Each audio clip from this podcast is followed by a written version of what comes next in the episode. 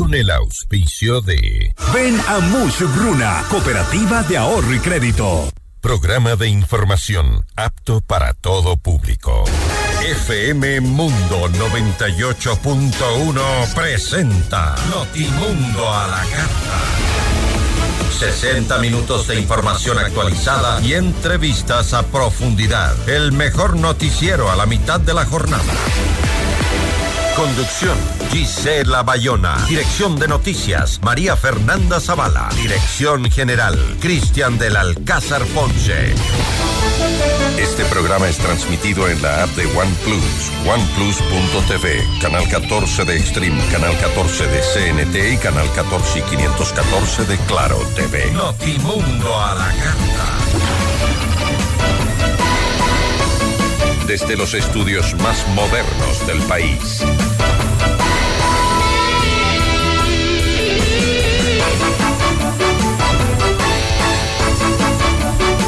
¿Qué tal? ¿Cómo están? Muy buenas tardes con todos. Gracias, como siempre, por estar con nosotros y con la información en Notimundo a la Carta. Soy Gisela Bayona. Hoy en nuestras entrevistas vamos a conversar con Heidi Borja. Ella es presidenta del Núcleo Guayas de la Asociación de Magistrados y Jueces. Hablaremos sobre este lamentable asesinato del fiscal César Suárez. El Estado está luchando contra el, el terrorismo, el narcotráfico y no tiene seguridad para sus funcionarios.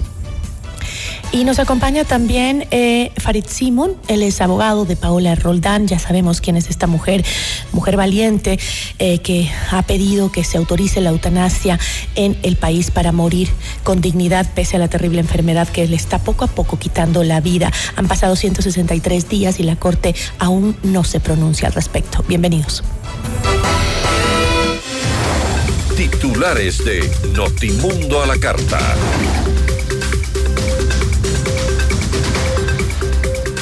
Detienen a dos presuntos implicados en el asesinato de, del fiscal César Suárez, quien estuvo a cargo de varios casos de corrupción. La policía presume que los sicarios del fiscal César Suárez pertenecen al grupo terrorista Chone Killers. Daniel Salcedo, uno de los procesados por delincuencia organizada en el caso Metástasis, llegó a Ecuador. Él ya permanece en la cárcel 4 de Quito mientras Fiscalía pide que se lo traslade a otro penal. La Interpol emite alerta roja contra Javier Jordán, prófugo de la justicia ecuatoriana por la trama de corrupción de los hospitales durante la pandemia y procesado por delincuencia organizada en el caso Metástasis.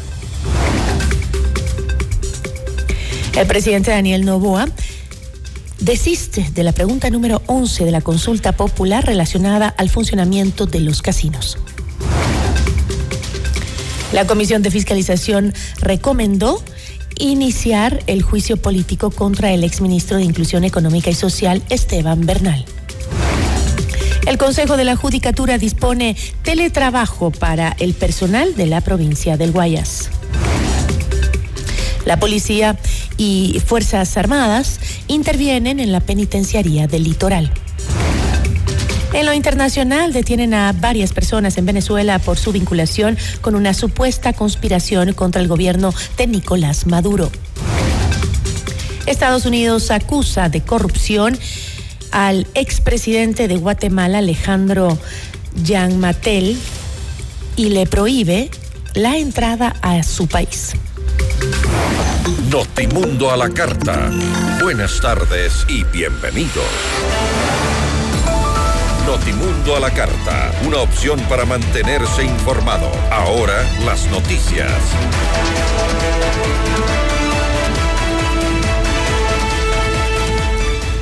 El comandante general de la policía, César Zapata, anunció la detención de dos presuntos implicados en el asesinato del fiscal César Suárez en Guayaquil.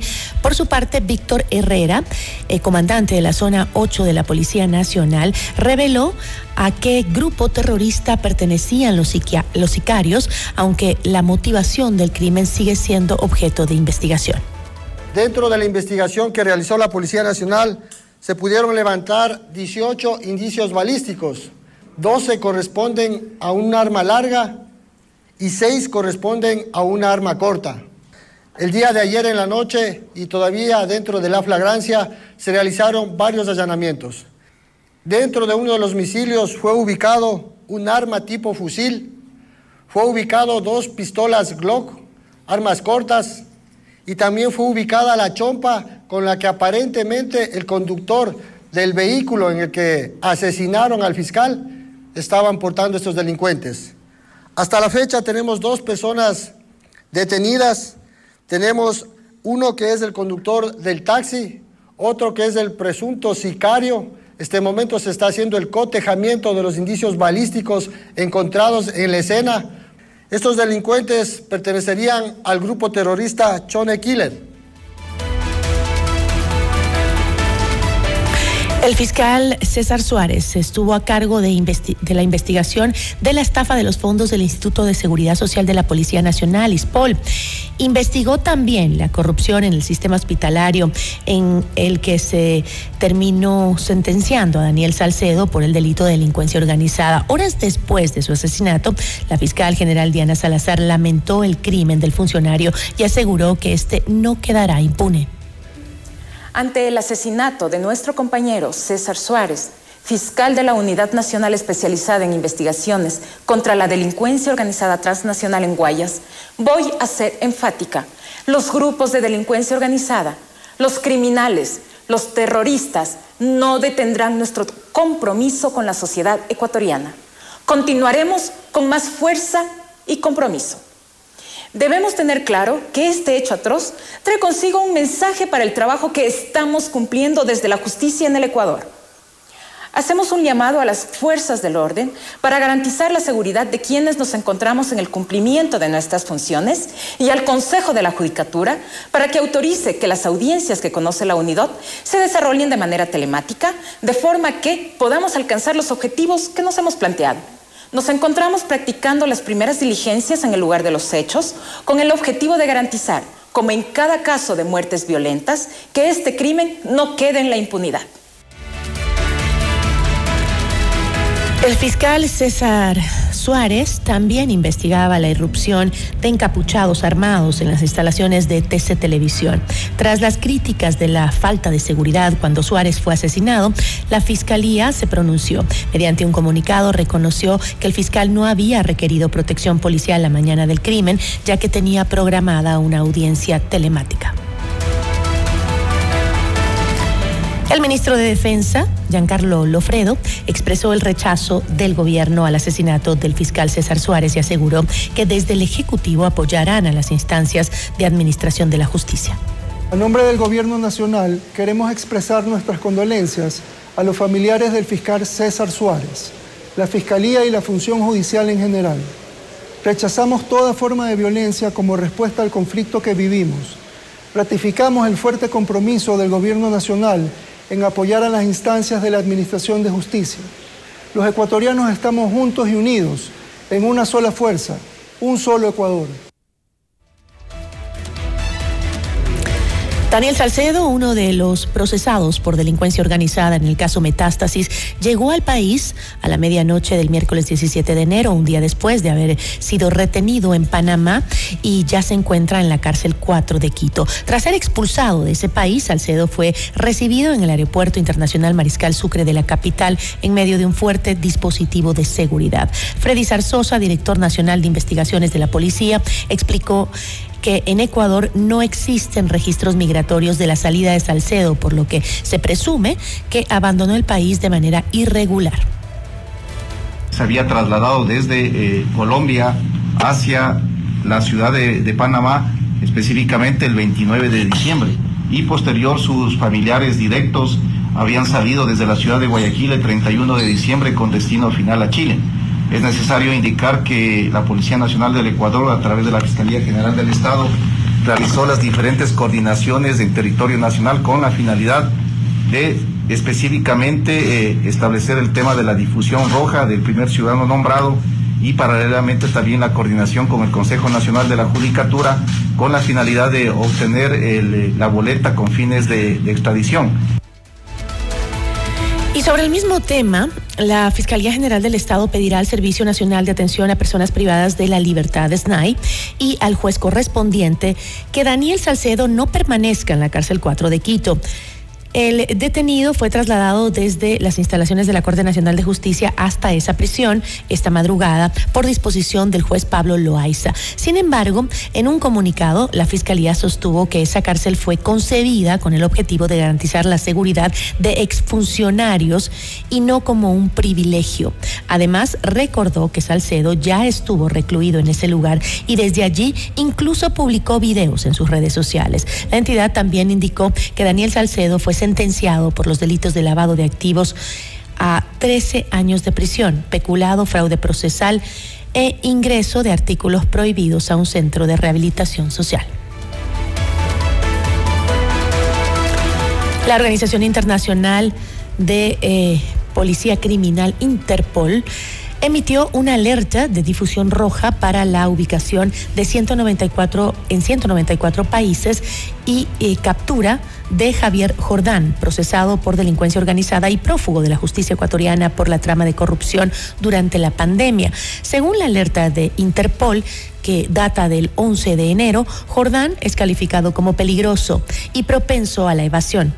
Las autoridades ecuatorianas acusan a Jordán del presunto delito de delincuencia organizada.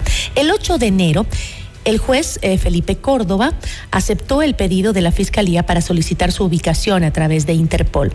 El ciudadano Javier Jordán ponía a disposición de personas involucradas en la comisión eh, de delitos, empresas, para justificar el movimiento de la economía criminal derivada de los actos ilícitos dentro del proceso por lavado de activos en el cual había sido procesado el ciudadano Leandro Norero. Señala la alerta en referencia al caso seguido contra Jordán. Notimundo a la carta. Información oportuna al instante mientras realiza sus actividades al mediodía.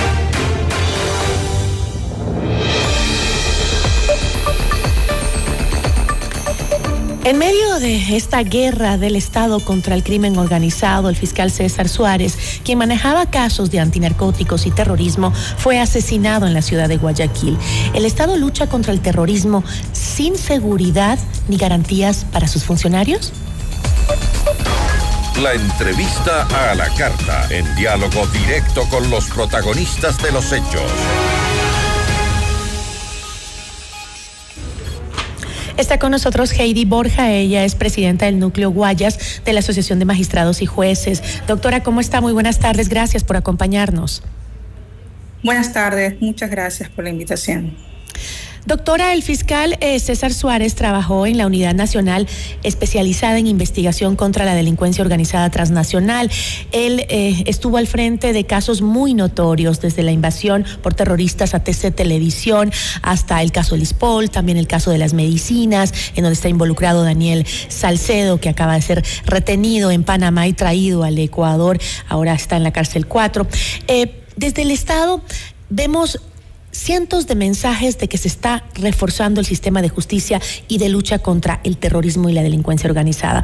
Pero ¿acaso no se dan las mínimas garantías para que los operadores de justicia puedan trabajar con éxito y con seguridad en este contexto?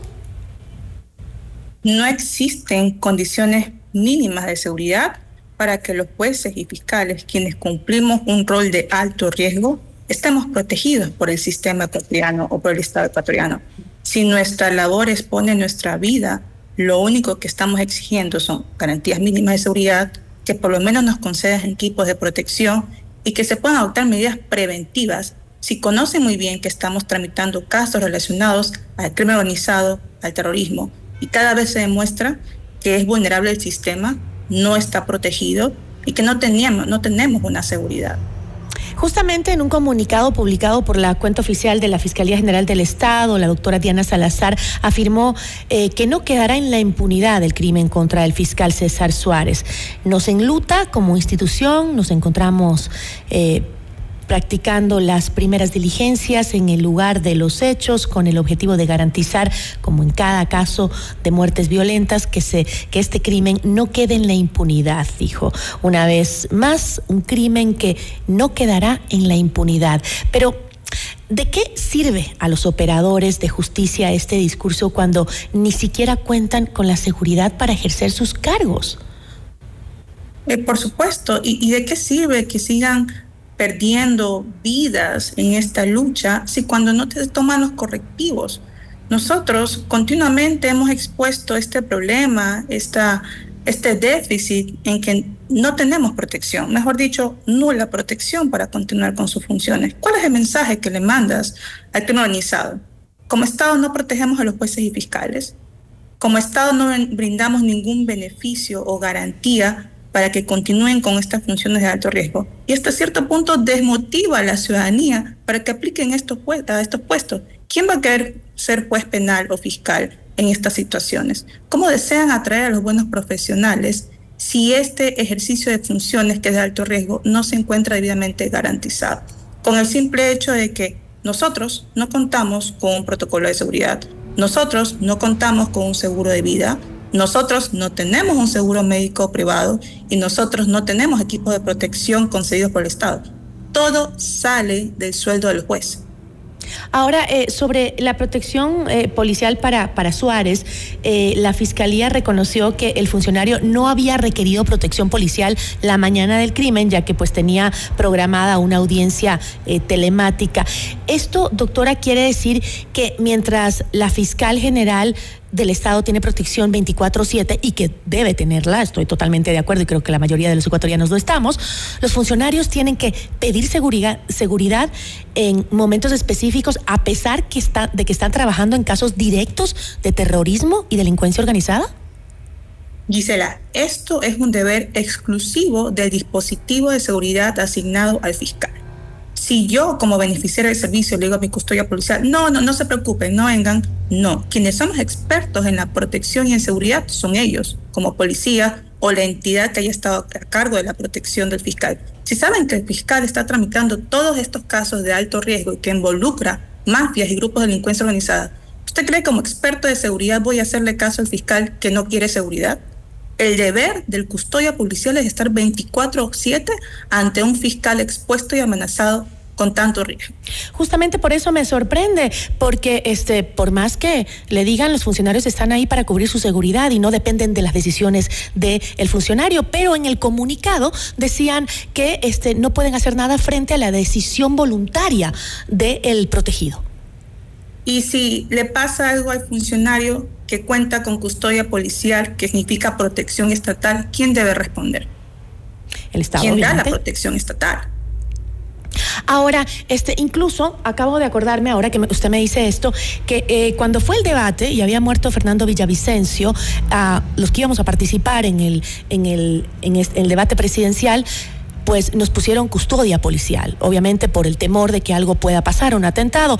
Eh, yo consideré que era mucha gente la que me habían mandado para mi seguridad y les dije, por favor, retírense, no necesito tanta gente. Nadie me hizo caso. Se quedaron ahí. Dijeron, qué pena, aquí nos mandaron, aquí nos quedamos. Entonces, claro, ahora entiendo lo que usted dice. Es así. O sea, el funcionario o, la persona que necesita la seguridad, no importa si quiera o no quiera la seguridad, tiene que tenerla, porque justamente ellos están para protegerle la vida. Y saben, saben que tienen que quedarse ahí. Llama por supuesto, por eso es que ellos lo contemplan como un dispositivo de seguridad. Es decir, que existe todo un equipo que debe darte una protección existe todo un equipo que debe medir las prevenciones y existe, todo un equipo que tiene que analizar todo tu entorno para decir, ¿estás seguro? Puedes salir del carro, ¿estás seguro? Puedes ingresar a la unidad judicial, ¿estás seguro? Puedes continuar con esta diligencia. Por eso es que el Estado debe proteger a los jueces y fiscales. ¿Qué es lo que no sabe la ciudadanía? Que desde noviembre del año 2023 existe un acuerdo ministerial emitido por el Ministerio del Interior donde se define que los costos de la protección policial tienen que ser cubiertos por el Consejo de la Judicatura cuando algún juez o fiscal requiera protección. ¿Y en este momento quién paga esos costos? Eh, los costos incluyen hospedaje, alimentación, movilización y viáticos. Para la seguridad. Para la seguridad. Y cuando el Consejo de la Judicatura va a emitir una disponibilidad de certificación presupuestaria, nunca. Entonces, ¿qué hace el funcionario? El juez fiscal tiene que asumir esos gastos.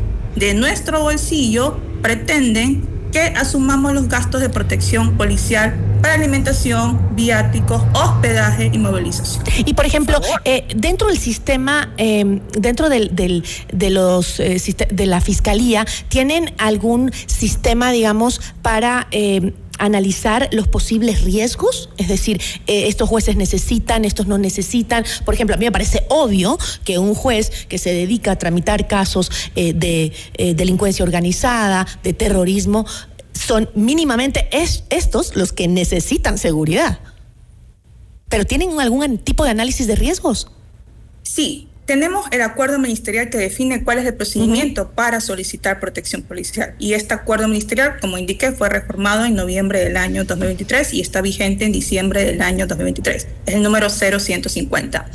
Este análisis de riesgo, que prácticamente es un requisito previo para que te asignen el dispositivo de seguridad, este análisis de riesgo puede tomar dos semanas, mejor dicho, acorde a la demanda que tenga la policía para emitir análisis de riesgo. Depende del número de, peticiones, será el tiempo en que te respondan tu análisis de riesgo. Cuando la protección es inmediata, sea porque estás expuesto a riesgo o porque estás sufriendo una amenaza. Si estamos en un conflicto interno armado, lo primero que tenía que contemplarse es cómo vamos a proteger al sistema de justicia y cómo vamos a proteger a la sociedad ecuatoriana. Creo que se ha subestimado nuestro rol y nuestra exposición al riesgo. Y lamentablemente la muerte de César nuevamente revela no tienen protección para el sistema de justicia. Los protocolos, que prácticamente son deficientes, no están ayudando y no pueden cargarle el costo de protección policial al funcionario que va a recibir el servicio de protección. Eh, ¿Y estos mensajes que se notaban muy sentidos de la fiscal general se han traducido en alguna acción concreta para que los funcionarios de justicia no eh, lamenten más muertes? Nosotros como asociación estamos trabajando en un proyecto de eje de seguridad. No deseamos más mesas de seguridad donde únicamente se tomen fotos y, luego deleguen cuando se elabore este proyecto. Nosotros hemos trabajado un protocolo de protección de servidores judiciales desde junio del año 2023. Estamos en enero y ese protocolo quedó prácticamente estancado y aún no comprenden que la seguridad no es únicamente para los jueces anticorrupción, la seguridad es para todos los jueces que ejercemos una función de alto riesgo, sobre todo quienes trabajamos en la, zona, en la zona 8. La gente cree que únicamente la unidad de anticorrupción en Quito está tramitando todos estos casos que afectan la seguridad pública. No es así. Solo en la ciudad de Guayaquil y Durán, desde el 9 de enero hasta el 16 de enero, se han tramitado más de 120 casos de flagrancia. Los jueces penales, incluyendo los jueces adolescentes infractores, con 120 casos en el tema de flagrancia, ¿no creen que esos jueces también necesitan protección? Con los jueces que trabajan en los cantones, que están completamente alejados de todo el aparataje institucional, esos jueces también necesitan protección. Por esa razón solicitábamos un teletrabajo que prácticamente se demoró casi tres o cuatro días y tuvo que ocurrir una desgracia para que recién entienda, señores, no estamos preparados. Por lo menos trabajemos con esta modalidad hasta que encontremos una solución que pueda aplicar una garantía mínima de seguridad. Hoy ya pueden hacer teletrabajo. Hoy se A partir de las 10 de la noche eh, recibimos formalmente la notificación. Cuando ya la habían pedido previamente antes de la muerte del asesinato del fiscal en Guayaquil. Lo pedimos desde el 9 de enero, cuando observamos que este conflicto interno armado estaba revelando por completo todos los riesgos, solicitamos en la madrugada, en la mañana del 9 de enero, Luego tuvimos el atentado y lamentable asesinato que ocurrió en el complejo judicial de Ban Borja.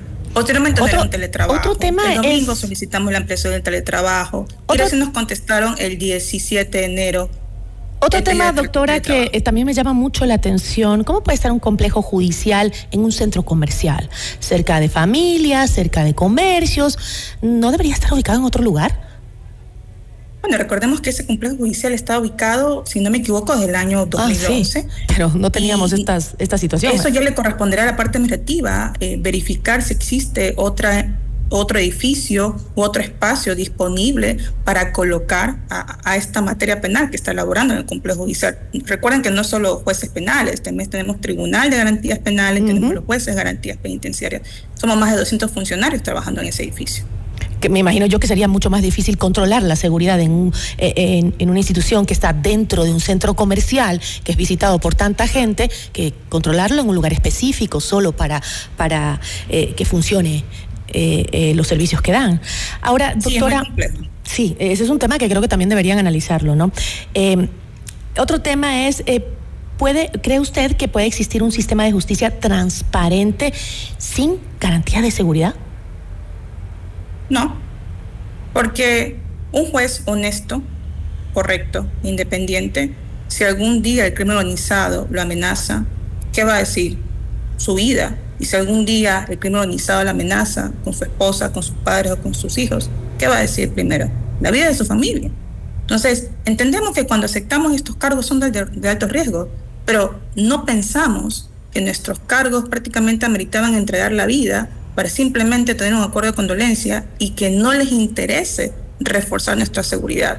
Lo que estamos pidiendo es garantías mínimas de seguridad, garantías de seguridad para seguir contribuyendo con esta sociedad cumplimos un servicio público de alto riesgo. Lo que estamos solicitando es que el gobierno ecuatoriano nos entregue equipos de protección. El chaleco antibalas tiene que salir del sueldo del juez. El blindaje del carro debe salir del sueldo del juez. El seguro de vida también tiene que salir del sueldo del, juez. El seguro de salud también lo debe cubrir el juez. Entonces, Estado ecuatoriano, te pedimos que trabajemos de manera articulada, primero para que se cree un protocolo de seguridad, segundo para que se fomente un sistema de protección y tercero para que el Estado ecuatoriano nos conceda también facilidades para que nosotros podamos adquirir esos equipos de protección con exoneraciones tributarias o en su defecto tú como Estado ecuatoriano nos das esos equipos de protección principalmente a las personas que trabajamos en el área penal.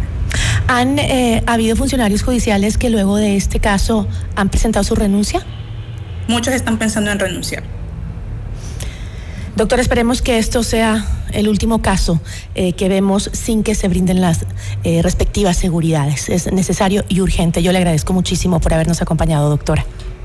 Muchas gracias por este espacio. Buena tarde. Nos acompañó Heidi Borja, presidenta del Núcleo Guayas de la Asociación de Magistrados y Jueces. Notimundo a la carta. 60 minutos de noticias actualizadas. Conducción Gisela Bayona.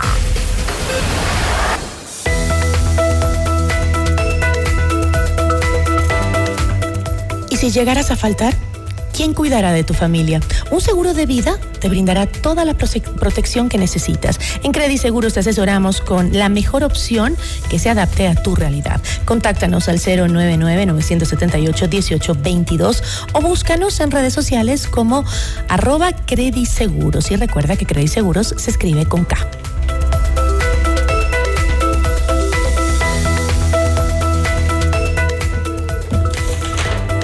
Lo que necesitas lo puedes lograr con créditos de Mushuk Runa a nivel nacional. Crédito para tu negocio, tu nuevo vehículo, compra de productos, emprendimientos, estudios, tu casa o lo que tú necesites. Estamos en todo el Ecuador. Adquiere también el libro del abogado Luis Alfonso Chango en todas las agencias de Mushuk Runa o pídelo a domicilio. Comunícate al 098 536 6772. Regresamos en instantes con Gisela Bayona en Notimundo a la Carta.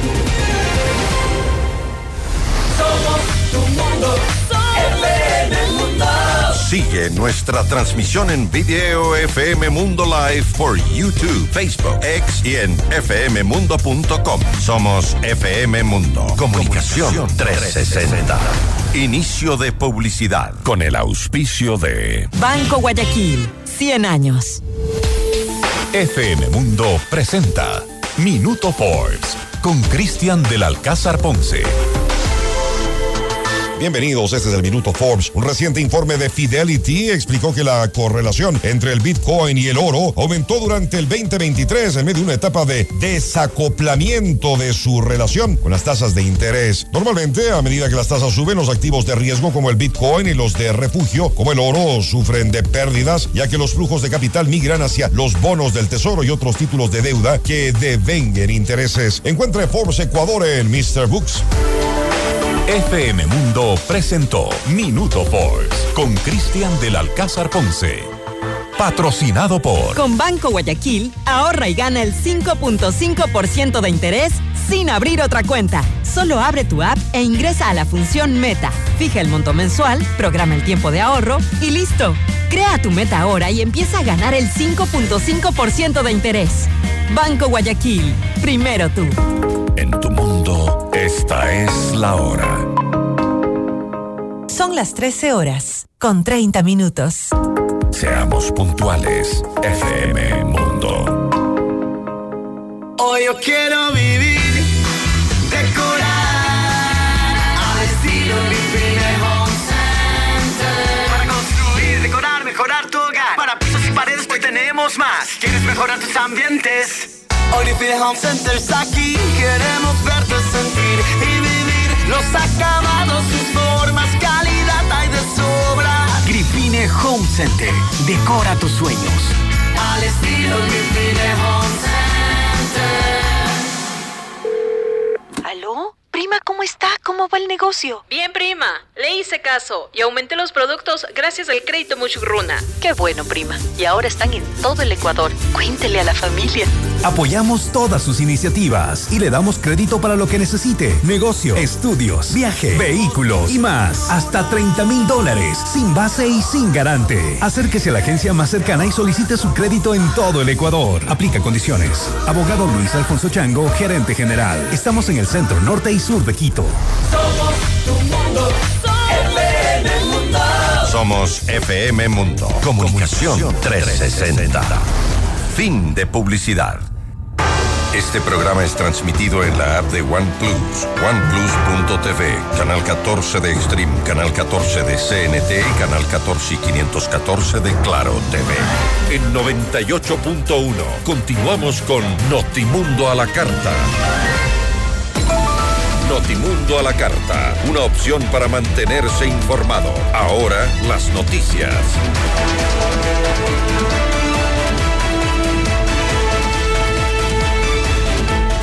El presidente Daniel Novoa respondió al pedido de la jueza Teresa Núquez, quien eh, consultó al mandatario si se ratifica en las 11 preguntas de la consulta popular.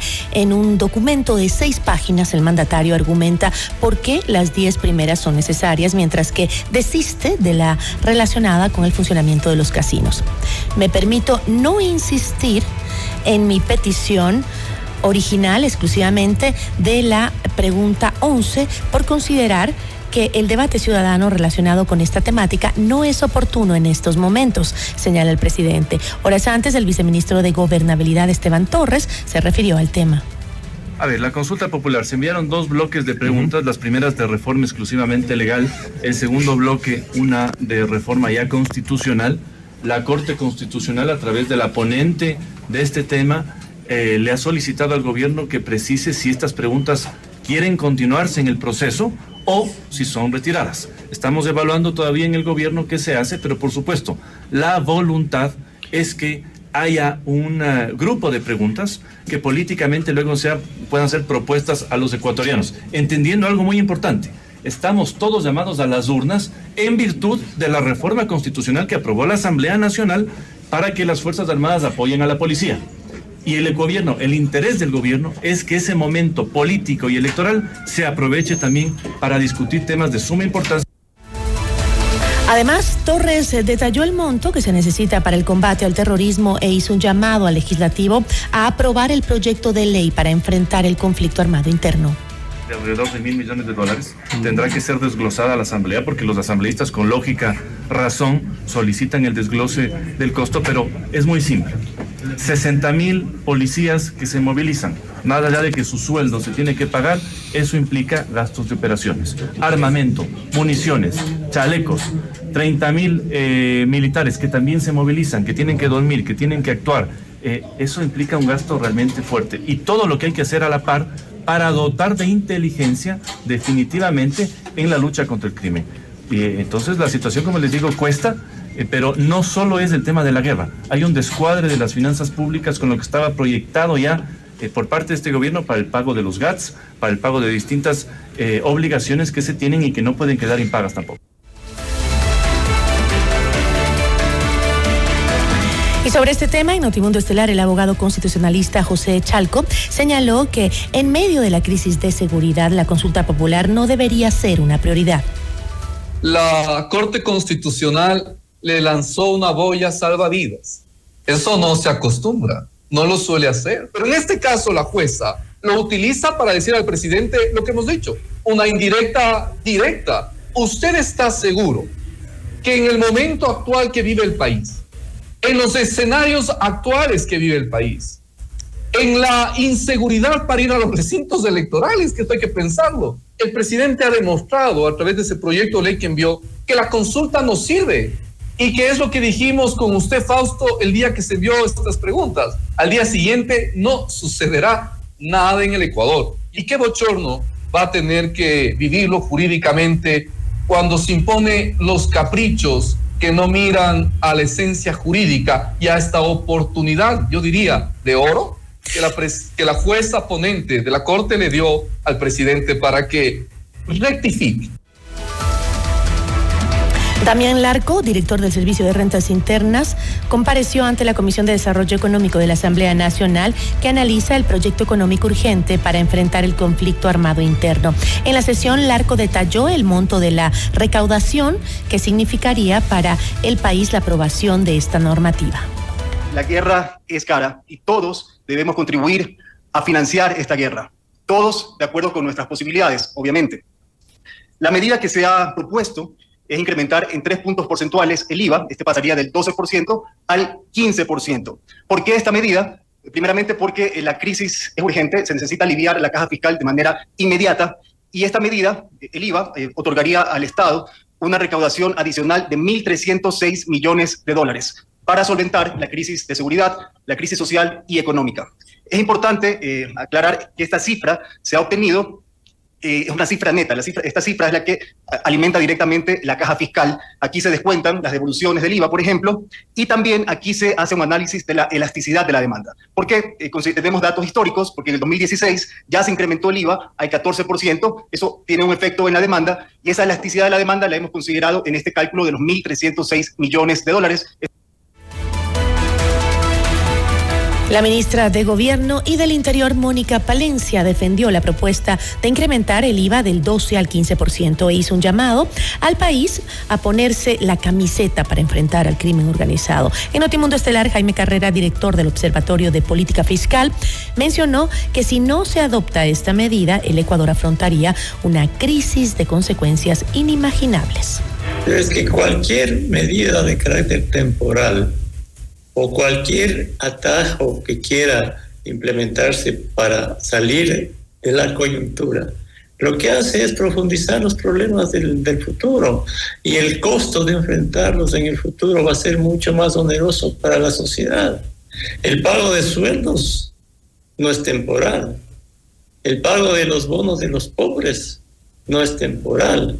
Los gastos de la contra la inseguridad y el, narcoterrorismo no son temporales. Y para esos requerimientos permanentes y obligatorios faltan más de 5 mil millones de dólares. El Ecuador de una vez por todas tiene que enfrentar el tema fiscal con responsabilidad. Si no, el Ecuador va a tener otra crisis como la del 99, como la de la pandemia.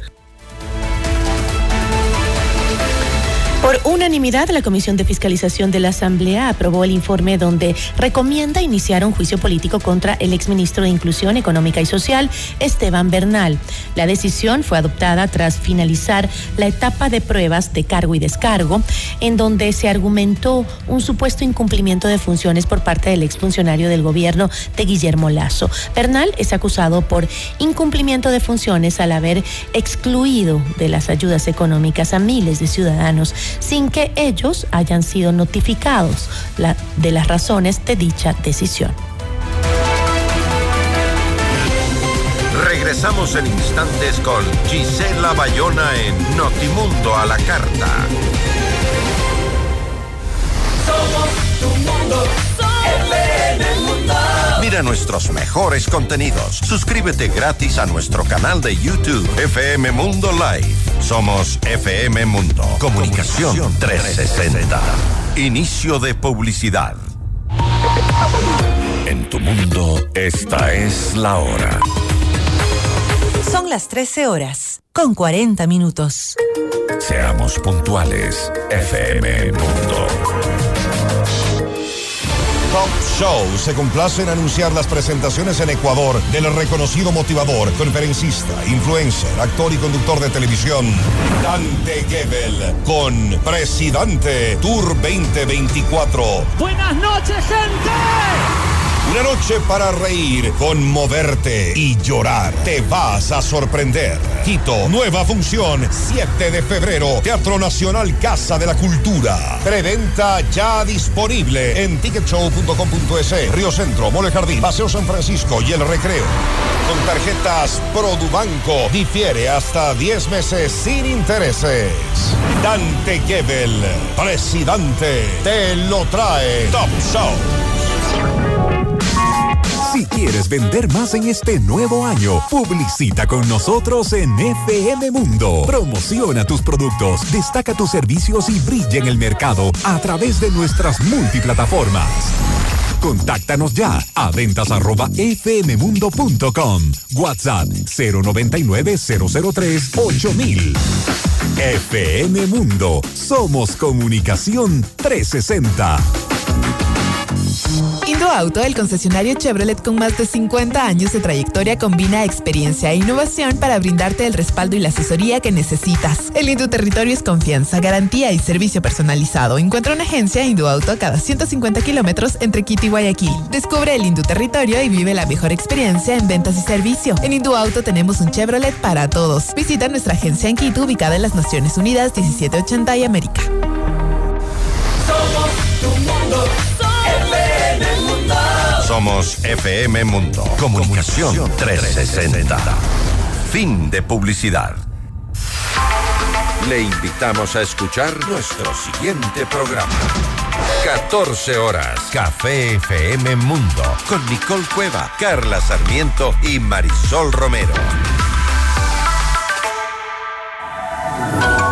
Este programa es transmitido en la app de OnePlus, oneplus.tv, canal 14 de Extreme, canal 14 de CNT y canal 14 y 514 de Claro TV. Continuamos en Notimundo a la Carta, una opción para mantenerse informado con Gisela Bayona.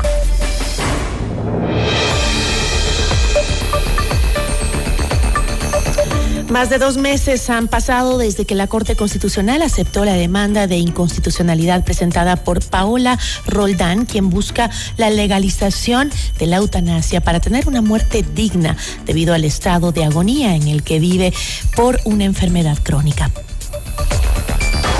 La entrevista a la carta, en diálogo directo con los protagonistas de los hechos. Está con nosotros Farid Simon, abogado de Paula Roldán. Doctor, ¿cómo está? Muy buenas tardes. Buenas tardes, Gisela. Saludos a usted. Gracias por estar con nosotros. Entiendo que la Corte no se ha pronunciado hasta la fecha. Eh, y que eh, de estas demandas de constitucionalidad no tendrían un plazo determinado para resolverlas, ¿no? Aunque eh, la entidad declaró que el caso es prioritario, la falta de una fecha pues causa mucha zozobra para Paola y también para sus seres queridos. ¿No es posible saber eh, cuándo dará la Corte Constitucional un veredicto al respecto? No, Gisela, no tenemos una fecha, no sabemos. Eh, ha pasado 163 días desde que presentamos la demanda de inconstitucionalidad. 163 eh, días en que la vida de Paola cada vez es más frágil, más tiene momentos más complejos. Eh, ya ha pasado ya varias crisis. Es una enfermedad tremendamente dura y, degenerativa. Entonces, los tiempos de la Corte, que no son tiempos fijados en las normas constitucionales, sino que son tiempos que la Corte puede tomarse ampliamente, libremente, este, no son los tiempos de las personas que sufren estas enfermedades. Y hay un, la verdad, hay un nivel de angustia importante en este momento de parte de Paula y de todos los que estamos alrededor de Paula le conocemos de alguna manera porque sabemos ese deterioro y cómo los tiempos de la corte no se compadecen con los tiempos de las personas en situaciones de complejidad. Aceptamos y reconocemos que la corte ha sido muy sensible, muy sensible. Al primero, declararle prioritaria a la, a la causa, Segundo, hacer un adelanto de la, de la cronología. Tercero, llamar prontamente a la audiencia.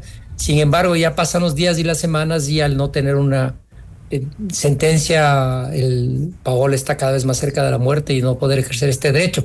Y ya sabemos también que no estamos demandando solo por ella pero es ella la principal en esta causa. Quisiera, eh, Farid, eh, compartir con nuestros amigos que nos están escuchando y nos están viendo el tuit de Paola Roldán que puso justamente al respecto de lo que estamos conversando. Ahí lo tenemos en pantalla para quienes nos siguen en vivo. Dice, hoy se cumplen 162 días desde que presenté mi demanda ante la Corte. Para muchos 162 días es nada, pero para mí ha sido 3.888 horas de supervivencia. Desde el 8 de agosto he pasado por seis médicos que me han abandonado, docenas de episodios de atoro, 10 días entre Navidad e inicios de este año con crisis tan graves que me untaron los óleos y me despedí de mi familia. Mi cuerpo comenzó a rechazar la comida. Em, Así que voy 17 días viviendo a punte de sueros. No sé cuándo, cuánto me quede de esta agonía. El tiempo para gente como yo es otro y la Corte sigue atorada en su burocracia, indolente ante una realidad que tantos de tantos, pero que como no ha tocado a su puerta, todavía sigue sin resolver. Qué doloroso este tuit, qué doloroso pensar eh, lo que está atravesando esta mujer que por demás es una valiente extraordinaria, de verdad me, conmueve muchísimo. Eh, pero doctor, em, supongamos que la respuesta es eh, rápida, que se la dan en estos días. Eh, ¿tendría igual, Paola, que eh, esperar a que se implemente una regulación sobre cómo aplicar la eutanasia para eh, beneficiarse de ella? Bueno, primero, cada vez que uno le escucha esas palabras de Paola en su tit, no deja de conmoverse, ¿no? Parece que hay una cosa que yo he leído ese tweet, pero igual no dejo de conmoverme, es una cosa increíble, porque uno no, por solo teniendo un poco de empatía, solo con un poco de empatía, uno sufre por este sufrimiento tan intenso y tan terrible que ella debe estar pasando. Eh, hay varias cosas. Primero, nosotros creemos que hemos dado razones contundentes para que la Corte Constitucional reconozca el derecho de las personas a decidir morir con dignidad en las condiciones que hemos plantado en la demanda. Entonces, tenemos seguridad intelectual, seguridad normativa, seguridad argumentativa de que tenemos la razón y que por lo tanto la Corte debería fallar, a menos que haya alguna cuestión extraordinaria de por medio a favor de la causa de Pablo y de las personas que quieren ejercer su derecho a morir con dignidad. Pero hay escenarios de la sentencia, ¿no es cierto? Partimos del primer escenario, que es que la sentencia sea positiva, que reconozca el derecho de Paula. Ahora hay tres escenarios. Empezamos por el escenario más, el, escenario óptimo, el positivo, el que creemos que debería ser la Corte, que es que reconozca el derecho, que declare la inconstitucionalidad condicionada del artículo sobre el homicidio, y que apruebe el protocolo que adjuntamos en la demanda, es decir, que ya reconozca directamente la posibilidad de que Paola ejerza el derecho siguiendo ese protocolo que hemos planteado. Este sería el escenario ideal, el escenario perfecto, el escenario además que creemos tiene suficientes razones legales. Este sería el perfecto en sentido de que Paola inmediatamente, una vez emitida la sentencia, Paola podría acudir a ese derecho y decidir si quiere o no ejercer el derecho, porque finalmente es una decisión que Paola debe tomar. Y puede recibir asistencia médica y acompañar a Paola en su decisión. El segundo escenario, que podría ser también positivo, pero no en general para, el, para todas las personas que reivindican el derecho, es que reconozca el derecho, que reconozca en particular a, la Paola, a Paola la posibilidad de ejercerlo y que deje librado a una regulación posterior, sea legislativa o sea administrativa, las condiciones. Este también sería, desde la perspectiva de Paola, una buena, un buen escenario pero no sería un escenario general para todas las personas que están inmersas en condiciones parecidas. El tercero, que sería muy complejo porque el, ahora no tiene tiempo, es que reconozcan el derecho y le trasladen con un plazo a la Asamblea Nacional para que apruebe una reforma normativa. La Asamblea Nacional, primero, por la forma en que se procesan las leyes, más allá de la voluntad o no voluntad de la Asamblea Nacional, hay un tema concreto, hay un proceso de formación de leyes que toma tiempo, o sea, no es automático. No podría tratar el tema con Paola en vida. Y además, leyendo las cosas que se lee de los asambleístas y de algunos asambleístas, algunas y algunos asambleístas, la verdad es que el nivel de debate en algunos es muy precario y claramente ponen por delante de los derechos, las garantías constitucionales, los derechos de las personas, sus convicciones personales, sus eh, creencias religiosas o que sea creencias personales. Si creemos que sería el peor escenario de todos, el peor, efectivamente, sería reconocer sin reconocer. Creemos que la Corte tiene los medios y tiene los mecanismos para hacerlo el primer escenario, que es el, que es el mejor de todos, ¿no es cierto? El derecho más el protocolo que está adjunto y después mandarla a la Asamblea para que esto se vuelva una norma legal a través del trámite legislativo y que se discutan otros detalles. Pero creo que creemos que ese es el mejor de todos. Ahora, Paola en su tuit decía que ya ella no puede comer, que se ha deteriorado muchísimo, que tiene fuertes eh, dolores. También leí que ella está con morfina, ¿no? Porque ya no soporta eh, los dolores. Eh, la, entonces, eso quiere decir que la enfermedad de Paola avanza más rápido que la decisión de la Corte Constitucional. ¿Cuál es la situación de Paola ahora? Bueno, yo no le he visto a Paola estos días. Paola ha estado muy delicada, muy, en situación de salud muy delicada. Primero, los dolores lo tenía desde hace mucho tiempo, ¿no? O sea, el tratamiento contra el dolor, los tratamientos paliativos contra el dolor, los venía recibiendo hace mucho tiempo. Eh, lo que pasa es que se han incrementado los episodios tremendamente complejos de, eh, de respiración, de, atoro, de, de erupción, etcétera, porque progresivamente, como usted sabe, la enfermedad es una enfermedad que tiene un impacto en las neuronas motoras. Y ella lo que tenía todavía es movimiento en la cara y movimiento, algún movimiento para poder tragar y demás. Y, pero a pesar de eso, debido a que es tan sensible la alimentación, ella muchas veces se ahogaba con los alimentos, tenía una alimentación parenteral. Entonces, resulta que la alimentación parenteral le estaba causando mucho daño y tuvo eh, este, episodios muy graves, muy graves como ella mismo describe ahí, estaba despidiéndose prácticamente ya y a punto de morir, logró recuperarse. Pero claro, no le queda mucho tiempo. Paola es una mujer brillante y todavía tiene lucidez absoluta, ¿no? Que es la otra cosa que tenemos que tener claro. No sé si es mejor de Paola puede no responder, pero su lucidez, el dolor. Y la lucidez te hace ser más consciente de tu estado, ¿no? Eh, y eso te duele más porque sabes el estado, que tu estado pone así a toda tu familia y eso te hace sufrir a ti también, ¿no? Son, son condiciones que si no las hemos pasado no las vemos que si realmente no estamos en los zapatos de su familia, de sus seres queridos, eh, es difícil que, lo entendamos realmente. Lo que quiere decir en, eh, eh, en conjunto es que las condiciones de Paola le impiden cada vez más llevar una vida digna, ¿no? Que es uno de los argumentos eh, justamente para la eutanasia. Efectivamente, ella lo que tiene ahora es una vida, primera, tomada por el dolor, por un dolor intenso, eh, un dolor eh, extremo, un dolor este, que nadie puede ni siquiera imaginar que siente, porque todos los músculos del cuerpo están paralizados, pero no, sus nervios no han dejado mandar señales de dolor a su cuerpo, primero. Entonces el dolor es intensísimo, imagínense, no se puede mover nunca, no puede mover nada, ninguna parte de su cuerpo excepto la cara. Entonces el dolor es intenso. Después, esa necesidad del respirador permanente que le pone un estado de fragilidad porque ella cualquier cosa le puede, se puede ahogar. Entonces, no solamente, o sea, hay un dolor permanente ahí, pero además es la certeza del incremento de la, de la dependencia o de la pérdida total de comunicación con los demás. Porque también lo que le está pasando a Paola es que Paola tiene más problemas para comunicarse, habla con menos fluidez y es posible que algún momento deje de comunicarse. Entonces es la combinación. Esta vida que te has tenido, Paola, es una vida rodeada de amor, porque además seres queridos no quieren que ella se vaya. Mm, e, ellos siguen peleando por porque Paola esté ahí. Pero la vida de Paola ahora es muy dura, muy difícil, muy compleja y como dice claramente, eh, ha perdido condiciones de vida digna, ¿no?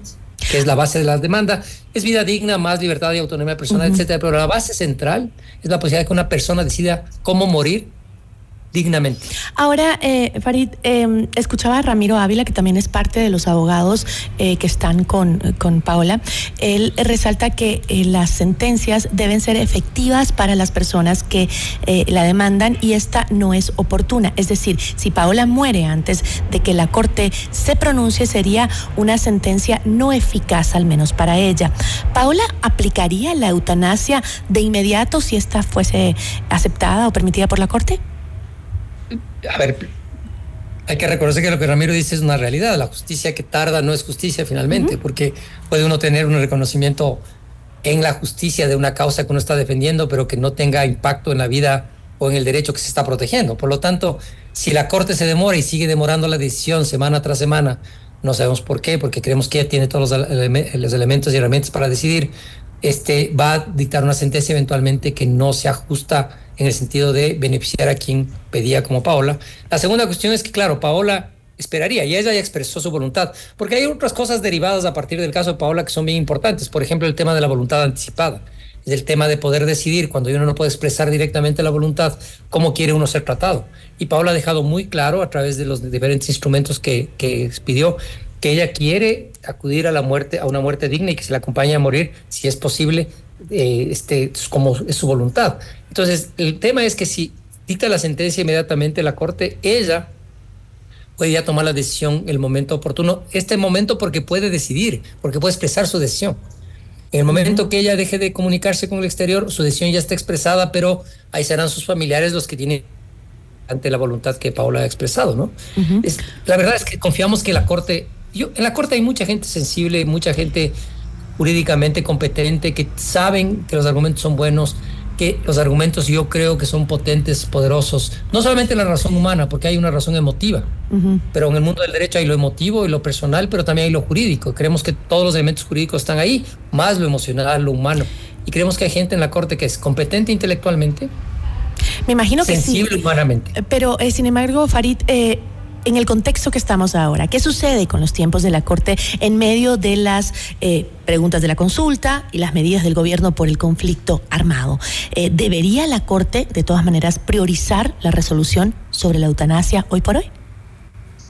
A ver, la Corte desde hace tiempos termina siendo siempre como una suerte de árbitro de la crisis nacional, ¿no es cierto? No es, esta es una de las múltiples veces que la crisis política termina cayendo en la Corte por diseño constitucional, diseño de control. Y la Corte no es la primera vez y no será la última vez que la Corte está abocada a los temas cotidianos y a los temas extraordinarios. Yo creo que tiene los medios la Corte, porque el juez de Herrería Bonet, que es el juez ponente de esta causa, no tiene ninguna de las dos temas complejos para resolver. Hay que recordar que los, son otros jueces los que han sido sorteados para decidir. Entonces, no hay ningún problema que el juez de Herrería Bonet termine de preparar su proyecto de sentencia y lo someta a sus colegas, que sabemos que se puede hacer paralelamente esto. Entenderíamos que puede ser más complicado si otro juez constitucional al cual le hubiese tocado el tema de las preguntas de la consulta o el tema de el estado de excepción eh, estaría resolviendo, pero no es el caso. Yo creo que tenemos los tienen los medios para resolver y tienen la posibilidad. Muchísimas gracias, eh, Farid, por eh, ayudarnos en esta entrevista. Los periodistas, la prensa en general, yo creo que estaremos muy pendientes de los resultados de la Corte en cuanto a este caso. Le agradecemos muchísimo.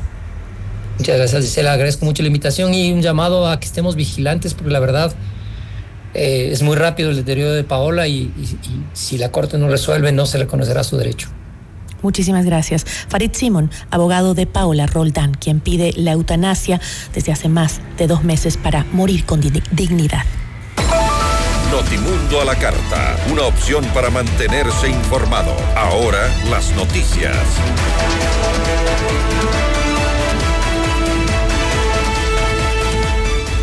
La Dirección General del Consejo de la Judicatura dispuso que el personal administrativo y jurisdiccional de la provincia del Guaya se acoja a la modalidad de teletrabajo desde este jueves 18 de enero. Funcionarios de la Fiscalía y miembros de la Policía Nacional allanaron las viviendas de un fiscal y una abogada. En contra de ambos se inició una investigación previa por presunto delito de tráfico de influencias. El vocal del Consejo de la Judicatura y procesado por presunta obstrucción en la justicia, Javier Muñoz, insiste en participar en las sesiones del organismo desde la cárcel. Desde esta madrugada, personal militar y policial interviene en la cárcel regional del Guayas. Alrededor de mil efectivos ingresaron al centro de privación de libertad para requisar objetos prohibidos y mantener el control al interior del centro carcelario. En Notimundo a la Carta es momento de realizar un recorrido por el mundo.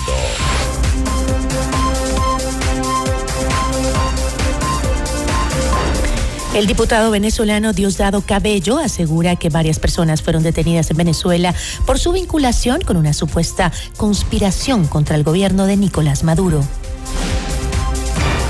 El expresidente de Guatemala, Alejandro eh, Yamatei, fue sancionado en Estados Unidos por estar involucrado en actos de corrupción durante su mandato. De acuerdo con el portavoz del Departamento de Estado, tiene información que comprobaría que el exmandatario aceptó sobornos a cambio del desempeño de sus funciones públicas. Asimismo, le, eh, se le prohibió su entrada a territorio norteamericano. Así concluye la información en Notimundo a la Carta. Muchísimas gracias por su amable sintonía. Que tenga una buena tarde.